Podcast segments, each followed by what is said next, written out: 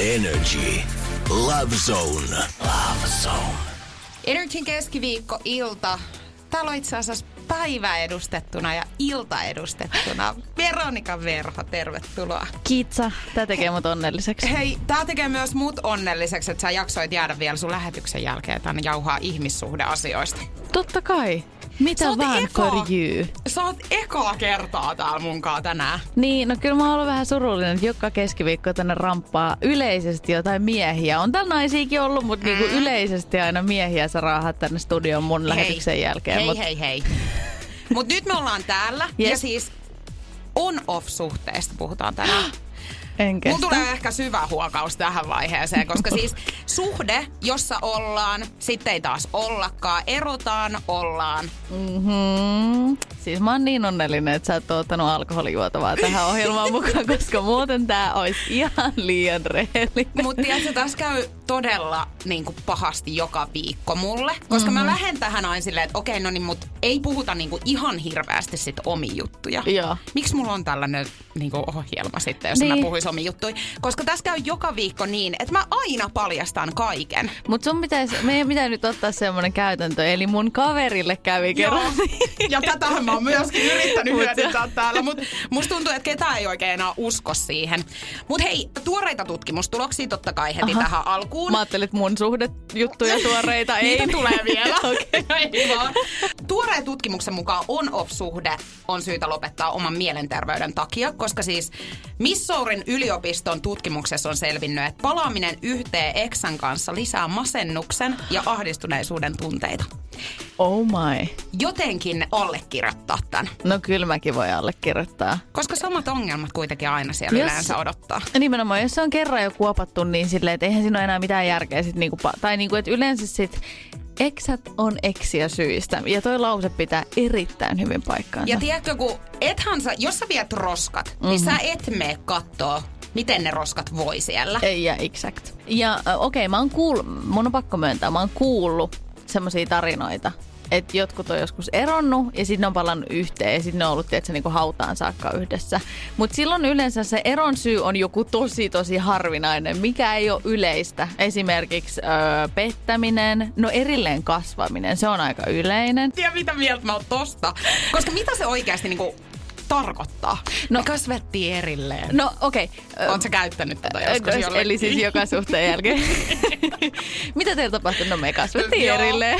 Nimenomaan. Eikö se oli kusipää? Joo. Ei vaan. Siis okei, mä ymmärrän, jos kasvaa erilleen, että sä oot aloittanut parisuhteen, tai te ootte aloittanut joskus vaikka 14-vuotiaan. Sitten te ootte edelleen 30-vuotiaana yhdessä, te ootte edelleen siinä, tiedätkö, niin kuin kallion kaksiossa, ei ole lapsia, ei ole otettu koiraa, te ette oikein tiedä, mitä teidän pitäisi tehdä, molemmilla on ihan eri haaveet tullut, niin se voi tarkoittaa sitä, että kasvetaan erilleen. Toi on totta. Ja mulla on itse asiassa yksi ystäväpariskunta, joka siis menee ensi kesänä naimisiin. En kestä. He on ollut 13-vuotiaasta saakka ja he on siis 24 nyt sitten. 25 ja 24. Joo. Niin he menee naimisiin, he rakensi just talon Tampereelle. Ja mun mielestä tää on hyvin harvinaista, koska he on ollut pelkästään toistensa kanssa, että ei ole ollut ketään muita koskaan. Niin, koska siis mun on tosi vaikea kuvitella itteni kohdalle tällaista. Okei, no sitä ei voi enää tapahtua, koska se 13 vuoden ikä, se meni. Se ikävä kyllä meni ja siinä oli välissä todella monta yritystä. Siinä koitettiin yrittää, rakentaa, mutta mitään ei saatu rakennettua. Kun aina kasvettiin vaan erilleen. Joo, jotenkin se oli jännä, mitä se aina tapahtui. Kahden vuoden sykleissä mulla aina menee nää. Et sit mä rupean kasvaa ihan eri. Tiedätkö, mut sulla on tää positiivinen tilanne, kun mulla yleensä käy tää puolen vuoden jälkeen. Niin, no joo, totta. Mä oon tosi nopeasti kasvaa erilleen. Mut mä oon huomannut, että mä oon ruvennut tekemään kuitenkin ennätyksiä. Et niinku joka ikinen niitä mun parisuhteista, kun mennään vähän vanhempaan ikään, niin ne kestää ehkä kuukauden pidempään. Niin, että sä parannat. Koko ajan. Okei, kova. Kyllä se vielä sitten kestää jonain päivänä. Ja tietysti mä aina oon sanonut mun eksille eron jälkeen, että tiedätkö mitä? Me tehtiin kuitenkin ennätys. Hei, jää se positiivinen vipa. Niin. Hei, toi on tosi hyvä. Vitsi, kun mä joudun aina sanoa vaan, että tää meni taas enemmän perseelle, mitä edellinen. Koska jengi sanoo aina, että vitsillä sisään, mutta mä sanon, että vitsillä ulos. Joo, ja toi on hyvä itse asiassa. Alan käyttämään kyllä tota. Iso suositus. Mulla on siis toinen frendi, joka on 15-vuotiaasta saakka ollut tämmöisessä on-off-suhteessa. Tämä jätkä on siis seurustellut, kenen kanssa hän on ollut tässä. Joo. On seurustellut 2 kertaa tässä välissä, mutta he aina niinku palaa. Mä en tiedä, kutsutaanko tätä itse asiassa on-offiksi, koska tää on enemmän ehkä semmoinen, että palataan jotain pari-illan jälkeen, tietsä? Totta, että se on aika semmoinen niinku helppo haku siinä kohtaa, kun tarvii läheisyyttä. Mutta mä oon miettinyt sitä, että yleensä on-off-suhteissa, varsinkin ne, mitä mä oon nähnyt läheltä niinku ystäväpiireissä, niin se juttu on se, että siinä on vaikka nyt se jätkä. Ja sen kanssa on tommonen on-off-suhde, just että baarin jälkeen aina palataan, mutta se saattaa seurustella se jätkä sen suhteen, niin kuin tämän on-off-suhteen aikana jonkun toisen kanssa. Mutta se jätkä kuitenkin pitää koko ajan vähän talutushihnassa sitä on-off-pariaan laittamalla suhteen aikanakin sille toiselle niitä viestejä. Ja näitä on ihan hirveästi. Hei. Ja mä uskon, että naiset tekee sitä samaa myöskin, mutta mä en koskaan kuulu, että joku mies olisi avautunut mulle tämmöisestä asiasta. Että jos on on-off-suhde, niin et silti koko ajan pitää vähän sitä pannassa. Ja myöskin semmoisena, niin kun puhutaan semmoisesta niin penkkirivistä, eli miksi sitä voisi kutsua? No mä sanoisin, että vaihtopenkki. Vaihtopenkki, niinhän se onkin. Eli vaihtopenkki, onko sulla monta siellä? No, mulla ehkä siellä, 3. Ja mun mielestä 3 on aika hyvä luku. Joo. Kato 3. kerralla sit, jos 2 on mennyt jo pilalle siinä, niin sit se vika vaihtoehto siellä. Mut mun mielestä vaihtopenkillä voi myös olla semmosia tyyppejä, jotka on niinku semmosia ei kuviteltuja. Ne on olemassa ne ihmiset, mutta esimerkiksi se voi olla Bradley Cooper. Ja se on niinku semmoinen vaihtopenkki, joka on eri värinen, eli todella mahdoton. Mut sit siellä on niitä, jotka on ihan mahdollisia. Joo, ja kyllä kannattaa siihen niinku top 2 ehkä ottaa niitä mahdollisia. Et sit pitää siellä 3. sitä, mikä ei ole ehkä niin mahdollinen. Niin, mutta kyllä Bradley Cooper on meille mahdollinen. On se mahdollinen, koska ei sitä voi ikin tietää. Hän voi tulla Suomeen kuvaan tai elokuvaan. Me voidaan törmätä tai mä liukastun johonkin Bananinkuoren kadulla ja hän tulee avustamaan mua. Ja sit niinku love story goes on. Tuosta vaihtopenkistä vähän samankaltainen, niin... Nyt hukku ajatus, saatana. Saatana. Musta tuntuu, että jokaisella ihmisellä on tällainen tyyppi elämässä. Tästä suhteesta voi olla monta vuotta, mutta jos se tulisi, soittaisi sulle. Sä olisit vaikka seurustelisit jonkun tyypin kanssa, olisit ihan silleen, että tää on ihana tää mun tämänhetkinen kumppani. Sit se soittaa sulle. Okei, koko sun maailma menee ihan mulle malle. Yes. Kyllä, siis musta tuntuu, että kyllä mulla on elämässä tommosia, mutta tällä hetkellä ne on niin kaukaisia jo, koska mulla oli kuitenkin suhde, mikä oli tosi pitkä, niin sit siinä niinku keskittyi kuitenkin siihen yhteen ihmiseen. Niin, mutta varmasti mullakin on ollut niitä. Ja tiedätkö, mä oon miettinyt muuten sellaisia, kun mä oon nuorena ollut ihastunut johonkin tyyppiin. Tai on ollut jotain juttua, tiedätkö, kun sä oot ollut joku 13-14-vuotias. Ja sit esimerkiksi mä oon tehnyt nuorena tämmösiä lupauksia. Sit kun mä ollaan kalkit, niin mennäänkö naimisiin? Mulla on kans tämmönen yksi. Joo, mä oon miettinyt jälkikäteen, koska mulla on esimerkiksi semmonen yksi mies elämässäni. Ja me ollaan tutustuttu silloin, kun mä olin 15-vuotias. Ja meillä oli semmonen pieni rakkausromanssi ja silloin me sovittiin se, että soittaako hän mulle 6 vuoden päästä. Et nyt Veronika, sä oot 30 ja sä oot edelleen sinkku. Sulla ei ole sitä omakotitaloa eikä koiranpentua, vaan sä oot vuokralla edelleenkin Helsingin keskustassa. Niin oisko nyt se hetki, kun sä muutat tänne hevon perseeseen ja me perustetaan perhe? Sitä mä pelkään jopa ehkä sitä päivää. Mulla on vähän sama juttu, että mä pelkään sitä, että se päivä tulee. Tää on enemmän semmonen mun niinku ystävä, tää mies. Niin... Me ollaan sovittu kanssa, että sit kun hän on mua siis niinku 7 vuotta vanhempi, niin me ollaan sovittu, että jos tosiaan silloin kun mä oon 30 ja hän on sit 37, obviously, niin että siinä kohtaa me lyödään sit hynttyyt yhteen, hei tässä on 6 vuotta. Mä alkaa kokea, kun mä oon miettinyt silloin, kun mä olin 15, mä olin silleen, vitsi 25-vuotiaat on niin vanhoja. Ja nyt mä itse täytän tänä vuonna 25 ja... No niin. Kriisi. Mutta sitten taas toisaalta mä haluaisin joskus kuulla semmoisen tarinan, että joku on oikeasti sopinut tommoisen suhteen. Niin. Ja sit se on oikeasti tapahtunut, ne on oikeasti mennyt naimisiin ja yrittänyt niinku tutustua toisiinsa silleen monen vuoden tauon jälkeen. Ja sit on tullutkin yhtäkkiä joku niinku iso love story. Onks tää, kenen kanssa oot tehnyt tämän sopimuksen, niin onks hän yhtään sen kaltainen ihminen, mitä sulla yleensä on ollut? Ei todellakaan. Ja mä kävin katsomaan olemassa, niin hän ei seuraa mua Instagramissa. Okei, eli hän ei todella ole nyt sitten se vaihtoehto numero uno. Ei, hän on nyt ainakin tipahtanut sinne 4 puolelle. Voi perse! Se oli hänen oma mokansa. No mut hei, tässä on nyt vielä vuosia, eli tässä voi sopii jonkun kanssa. Edelleenkin. Mut hei, kun sä meet suhteeseen, yes. Mietit sä silleen siinä suhteen alkuvaiheessa, että onko tää semmonen tyyppi, kenen kanssa mä voisin mennä naimisiin? Kyllä mä mietin. Siis joo, kyllä. Niin kuin mä näin ilmeettä. Siis okei. Musta tuntuu, että mä oon aina ollut siis semmonen tosi realistinen parisuhteiden kohdalla. Niin. Ja ollut aina silleen, no tää ei kuitenkaan toimi. Ja myös pessimisti nimenomaan tää ei toimi. Ja nyt katsotaan. Ja jos tää toimii, niin se on maailman isoin yllätys kaikille. Mutta kyllä musta tuntuu, että sit siinä kohtaa, kun on ne vaaleanpunaiset lasit vielä päässä, niin on silleen, ois ihana mennä naimisiin tonkaan. Minkälainen puku silloin se ehkä sit, jos me mentäis naimisiin päälle? Okei, nyt mä rupean oksettaa tää ajatus, että mä ajattelen tälleen. Miksi mä ajattelen tälleen? Lopeta. Joo, mäkin oon vähän jotenkin niin kuin nyt hämmentynyt tästä. Mä en oikeesti, teeks mä tolleen? Niin. Koska siis mähän en tee. Mä oon tosi siis äkkipikainen ensinnäkin kaikissa mun asioissa. Ja sit mä meen vähän silleen niinku vaaleanpunaiset lasit mä ymmärrän ihan täysin. Koska mä oon just silleen niinku 100% annetaan itsestäni.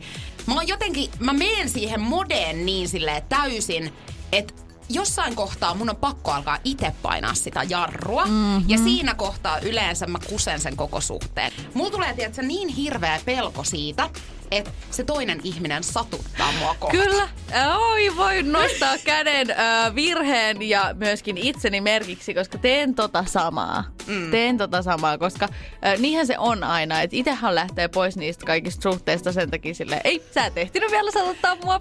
Toi on ihan hirveätä, koska siis pilaan tämän kaiken ennen kuin sä ehdit. Juuri näin. Mulla on nyt viimeiset, jos mä mietin niinku jotenkin tätä mä summailen tässä näitä paria vuotta, niin mulla on ollut hyvin niin kuin vahvasti nyt läsnä tää tilanne. Että aina alkuun on jotenkin silleen, että vitsi, tää on nyt se juttu, mihin mä haluun panostaa ja mä niin toivoisin, että tää kestäis. Sitten se alkaa menee vähän semmoseen on-offiin, koska itse alkaa viemään sitä jo sinne suuntaan. Ja sit sä yhtäkkiä huomaatkin, että tässä mä nyt taas oon. Yksin ja pilasin kaiken. Mutta en oo ainakaan satutettu. Paitsi, että tavallaan itse niin kuin vein itseni siihen, kyllä, että on ihan murskana. Juuri näin. Mut oikeesti, tää on maailman klisein vertaus, mut mun on pakko käyttää tätä. Rakkaus on kuin meri. Ja mä en keksinyt tätä. Rakkaus on kuin meri. Ja jos sä haluat heittäytyä siihen rakkauteen mereen, niin sun pitää hukuttautua sinne. Ja se on ihan oikeasti totta, koska sä et voi saada mitään, jos et sä niinku ota vähän riskejä. Niin, ja on tosi huono ottaa niitä tossa. Koska totta kai on ollut joskus tilanteita, kun on ollut silleen, kun satutettu, niin sä muistat sen fiiliksen. Ja se tosi on ihan hirveä. Niin, ja sitä aina puhutaan siitä, että okei, että jos sulla on vaikka joku suhde, sit sä eroot siitä ja sit sun pitäisi ottaa itselle se oma aika. Sun pitäisi unohtaa ne kaikki asiat, jos siinä oli jotain paskoja asioita siinä edellisessä suhteessa, et sä vie niitä sinne seuraavaan suhteeseen. Mun mielestä toi on paskapuhetta ihan tälleen suoraan sanottuna, koska sä ihan automaattisesti viet niitä, jos sua on joskus satutettu esimerkiksi. Jos esimerkiksi joku on pettänyt sua, niin se tulee kaihertaa sua koko sen lopun elämän. Ja sähän tulet taas kohtaamaan ne samat asiat, sit kun sä menet siihen uuteen suhteeseen, vaikka sä pitäisit niinku, tiedätkö, 30 vuoden selibaatin, niin sä edelleen muistat ne kaikki asiat, mitä siinä edellisessä suhteessa oli käynyt. Niin sit vaan mun mielestä tossa kohtaa pitää olla rehellinen ja olla silleen, hei, mulle kävi näin, haluan korjata itseni. That's all. Mutta ei niitä voi unohtaa. Et sä voi niinku, silleen, että jos sä pidät vaikka vuoden breikin silleen, mä en tapaile ketään, mä en halua deittailla ketään, niin silleen, että ihan samalla tavalla sä kohtaat sen parisuhteen, arjen, ne huonot puolet, kaikki, jonkun toisenkin kanssa. Kyllä, ja siis kaikissa suhteissa kuitenkin on ne erinäiset ongelmat. Mä oon ihan samaa mieltä siitä, että kyllä noi seuraa aina, varsinkin joku luottamuspula, niin se on niin iso asia, että se jättää suhun jäljen. Mutta toki sun pitää ymmärtää sen, että se tyyppi on nyt vaihtunut täysin eri, tässä. Kyllä. Että tää ei tarkoita sitä, että tääkin tekisi mulla samalla tavalla kuin just se näin. Edellinen. Juurikin näin. Vaikka niinku, siis silleen, että mun mielestä siinä ei ole mitään vikaa, että jos nyt joku löytää rakkauden silleen, että se eroo ja sitten ensi viikolla se on jo dateilla ja se tajuukin silleen, että tää on mun elämän rakkaus ja muuten se laittaa frakin päälle sitten kun me mennään naimisiin. Niin siinä ei ole mitään vikaa, mutta sitten taas pitää itse olla valmis siihen. Mutta sehän on se vaikein juttu. Onko niin, että on-off-suhde, tietynlaiset ihmistyypit ajautuu näihin? Saattaa hyvin olla. Esimerkiksi semmoiset, jotka ei osaa päästä irti. Esimerkiksi. Me ei todellakaan nyt siis puhuta millään tavalla itse omasta kokemuksesta. Joo, ja muitakin esimerkkejä on syitä siihen, miksi se on-off vaan jatkuu. Mutta siis mä oon sitä mieltä, jos sulla on on-off ja sä edes vähän saat päänvaivaa siitä arkisi, niin nippaat sen miehen tai naisen veksi. Jos se edes vähän aiheuttaa sulle päävaivaa, niin mun mielestä hän on roskakorikamaa. Tai ainakin teidän suhde siinä kohtaa. Pitäisikö me ottaa muutama WhatsApp-viesti tähän? Otetaan. 050501719 on siis meidän WhatsApp-puhelimen numero ja sinne on totta kai saanut laittaa viestiä. Ja otetaanpa ensin Roosan viesti. Moikka. Mulla on tällainen tilanne, että mä oon nyt jo vuoden verran ollut ihan vakavassa parisuhteessa ja itse asiassa muutettiin just yhteenkin. Mutta ennen tätä mun seurustelusuhdetta mulla oli juttua, olikohan jopa pari vuotta erään pojan kanssa, johon mä olin tosi rakastunut.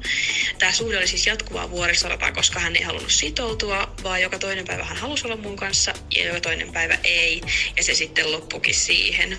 Ja nyt noin kuukausi sitten me nähtiin yhdessä juhlissa ja siitä lähtien hän on halunnut pitää muuhun yhteyttä ja nähdä mua. Ja tää on kauhea tilanne, koska mä olin tosi onnellinen mun poikaystävän kanssa, mutta nyt kun mä näin taas tämän edellisen, niin kaikki vanhat fiilikset nousi saman tien pintaan. Hei, nyt mä kerron sulle, mistä tää johtuu. Mä kerron sulle tasan tarkkaan, rakas ystävä, mistä tää johtuu. Eli se sun säätö, mikä sulla oli ennen tätä sun nykyistä parisuhdetta, on saanut tietää, että sä seurustelet. Eli sä oot vaikeasti tavoiteltava ihan niinku automatically.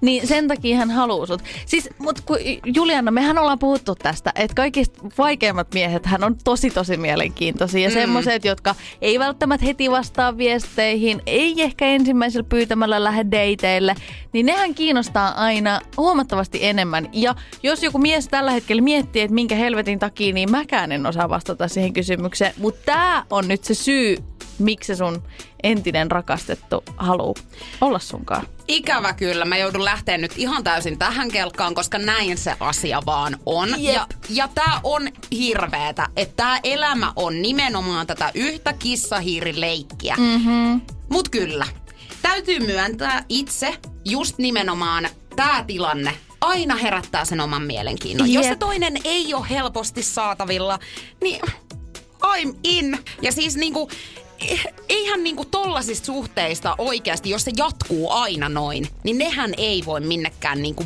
suhteeseen tavallaan viedä. Ei missään nimessä. Mulla on nyt paha aaninkin siitä, että tää mies tai tää, kenenkaan sulla on ollut säätöä, että jos hän sais sut, niin ei menisi kauaa, kun hän olisi sitten taas silleen, että no ei tää ollutkaan sitten se homma. Mutta sä jätit sun miehen ja teidän yhteisen kämpään ja näin, mutta hei, hyvää jatkoa.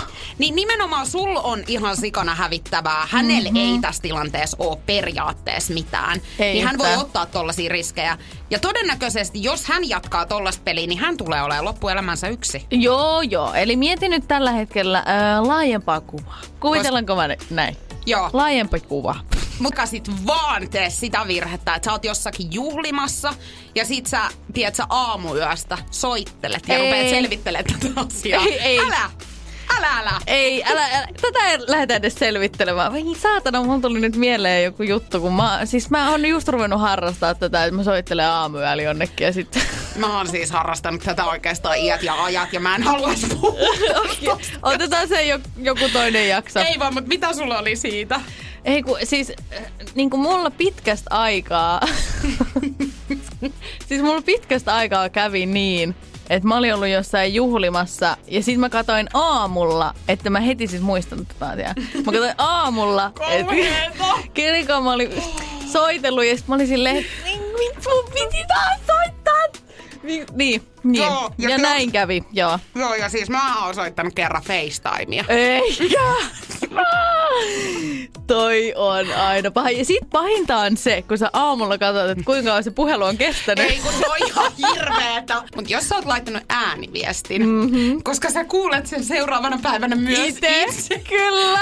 Et sit tavallaan sulla on niinku se pieni toivonripes siitä, että se niinku edellisyön puhelu, niin hän on ollut ehkä vähän kanssa jossakin niinku rintsalla. Kyllä. Niin ehkä hän ei muista sitä niin elävästi, mutta auta armias se ääniviesti. Hän on kerinnyt ihan varmasti kuuntelemaan sen aamulla ennen ja tallentaa sen. Ja se on oikeasti aivan hirveetä. Niin. Ja se on semmoinen niinku morkis, mikä ei niinku koskaan lopu, koska se aina kun sä palaat siihen, niin se vähän niinku palaa myöskin sun muistoihin ja se fiilis silloin, että mikä se fiilis olikaan silloin aamulla?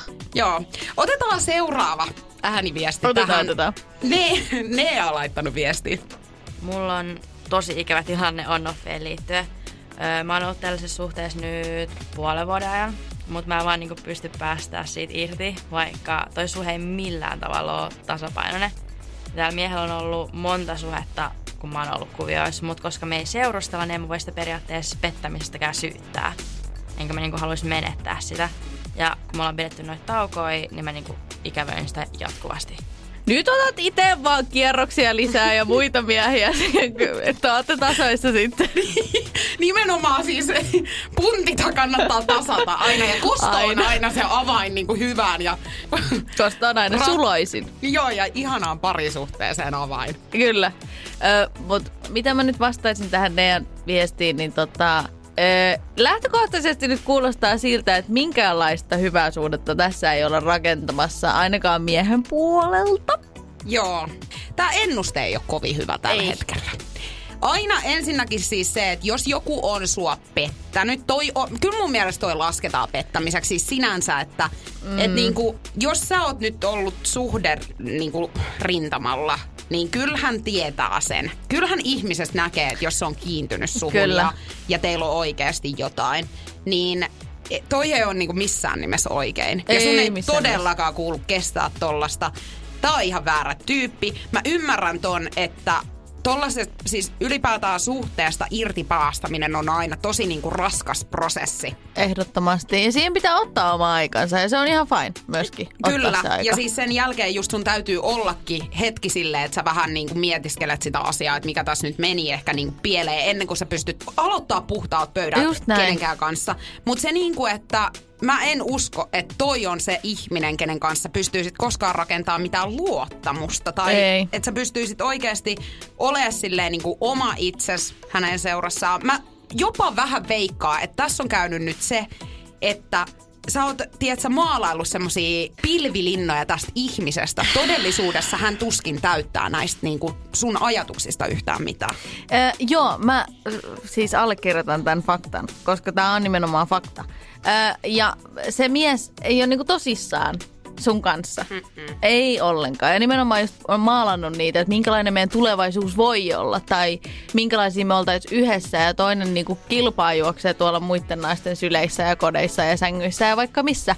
Niin oikeesti, jos tommonen satuttaa sua edes yhtään ja niinku ehkä saimme Nean viestistä kuulla, että varmasti satuttaakin enkä yhtään ihmettele. Aika sydämetön pitäisi olla, jos tommoista kestäisi ihan ilman mitään kipua, niin nyt on vaan se hetki, et jätä se. Mä niinku ymmärrän sen, että on-off suhteiden jälkeen, siis se eron jälkeen, tiiätkö, se kaikki tuntuu taas tosi jännittävältä. Ja se on tavallaan niinku uusi alku. Sä ajattelet, että okei, tällä kertaa tästä voisi tulla jotain. Mutta ei tämmöisen niinku jälkeen, mitä tossa teilläkin niinku on ollut. Niin mun mielestä se on kyllä ihan niinku finaalissa nyt. On, ehdottomasti. Tälle pitää laittaa päätös niinku mahdollisimman nopeasti. Joo, ja koska jos niinku miettii parisuhdettakin, niin kyllä sulla pitää olla siinä sellainen turva. Ei tommosessa suhteessa ole sitä turvaa. Sähän oot koko ajan silleen, että okei, koska tää loppuu, mitä tässä nyt seuraavaksi tapahtuu, ja ihan sikavarpaillas. Joo, ja sit mun mielestä muutenkin silleen parisuhteen alussa se turva on aika suuri. Aina, että sit kun se toinen rupeaa kusemaan jotain asioita, jos kusee toivottavasti ei ja parhaimmassa niin kuin mahdollisessa tilanteessa niin ei tapahdu, niin se murenee koko ajan, se turva siitä. Ja nyt kuulostaa siltä, että se turva on jo murentunut ja sit sen rakentaminen uudestaan on huomattavasti vaikeampaa. Niin jos haluaa tämmöisessä suhteessa elää ja olla ja jatkaa, niin se tulee olla aikamoinen työmaa. Vinkki on ehkä se, että erosta toipuu ja se uuden rakkauden kylvien löytää. Jep. Mutta voiko nämä on-off-suhteet koskaan niinku päättyy hyvin? Mitä mieltä oot? Jos ei rakkaudella, niin sit vihalla. Tää on mun motto. Tulevalle vuodelle 2020. Joo. Jos ei rakkaudella, niin vihalla. Eli jos ei sitä saa lopetettua rakkaudella, niin sit vihalla. Ja sit se tarkoittaa automaattisesti sitä, että se ei kyllä kauhean hyvin lopu. Ja siis joka tapauksessa, jos on on-off-suhde, niin musta tuntuu, että siinä on, jos siinä on kaksi ihmistä, niin kaksi sydäntä joka tapauksessa murtuu. Joo. Ja musta tuntuu myöskin, että tavallaan silloin, kun on ollut tosi paljon tunteita pelissä, on hyvin vaikea päättää sitä niin kuin silleen rakkaudella. Jep. Että se yleensä ikävä kyllä. Mä siis... Ikävä kyllä. Ikävä kyllä olen monesti, kun mä oon ollut jossakin suhteessa, vähän tämän tyyppisissä ehkä, niin mä oon huomannut, että mä jossain kohtaa ajattelen jo näin, että kun tää jossain kohtaa loppuu, niin tää ei tuu päättyä hyvin. Joo, ja sit mun mielestä parasta on se, että sä ajattelet jostain asiaa, mutta silti jatkaa sitä ainoista suhdetta silleen, joo, tää tulee päättyä jossain vaiheessa ja muuten aivan perseelle muuten päättyykin, mutta katsotaan nyt vielä tää seuraava päivä ja kerta kun me nähdään, niin jos tästä jotain kuitenkin pikkujuttua kehittelisi vielä. Musta tuntuu, että mä oon oikeasti ihan hirveän masokisti, koska mä teen tällaista. Mä niinku haluun ja ajaudun jotenkin tällaisiin suhteisiin. En mä haluu, mutta mä ajaudun. Joo, ja sitten elää niinku koko... Viimeistä päivää. Viimeistä päivää mennään ja sitten kaikki uudet miehet, jos siihen koittaa tulla jotain, niin veks! Mä elän tässä mun tosi epätasaisessa suhteessa tällä hetkellä. Mutta mä uskon siihen, että kyllä tämmönen niinku on-off-suhde voi toimia, mutta siinä pitäisi niinku molemmilla olla se 100-prosenttinen halu selvittää ne asiat, myös nämä ongelmakohdat ja silleen olla ihan 100-prosenttisen rehellisiä ja läsnä siinä. Ja pitäisi olla tietoinen myöskin siitä syystä, että miksi... Niin kuin päädyttiin siihen on-off-suhteeseen. Tai ylipäätään mikä se oli se syy, mitä lähdetään korjaamaan, että miksi tämä tilanne on nyt tämä on-off. Koska sitten yhtäkkiä voidaan herätä vaan siihen tilanteeseen, että mietitään, että niin mikä helvetin syy se oli, että me ylipäätään ollaan tässä tilanteessa ja mitä me yritetäänkään tästä niin kuin korjata? Me ollaan silleen, että me halutaan semmoisia suhteita, tai ollaan ajauduttu sellaisiin suhteisiin, missä ei ole ehkä silleen kaikista tasapainoisimmat. Kaikki ei mene aina niin kuin helpoimman kautta. Jep. Mulla on jotenkin semmoinen tunne, että mahtaisiko tässä olla vähän myös sitä, että me ei ole myöskään ihan kaikista helpoimpia. Mutta en mä usko toisaalta. Mä en oikeasti usko, tota mä en allekirjoita. Mä en allekirjoita kyllä tota. Kyllä aina toisesta pika löytyy. Joo, ja mä oon aina sanonut, että kerro joku hyvä puoli itsestäsi. No mä oon hyvä tyttöystävä. Onks tää niinku esimerkiksi työhaastattelu? Esimerkiksi. Sen takia mä oon esimerkiksi tää radiossakin. Koska mä oon hyvä tyttöystävä. Mä oon hyvä tyttöystävä. Kyllä mäkin oon. Lojaalia kaikkea. Mm. Hei joo!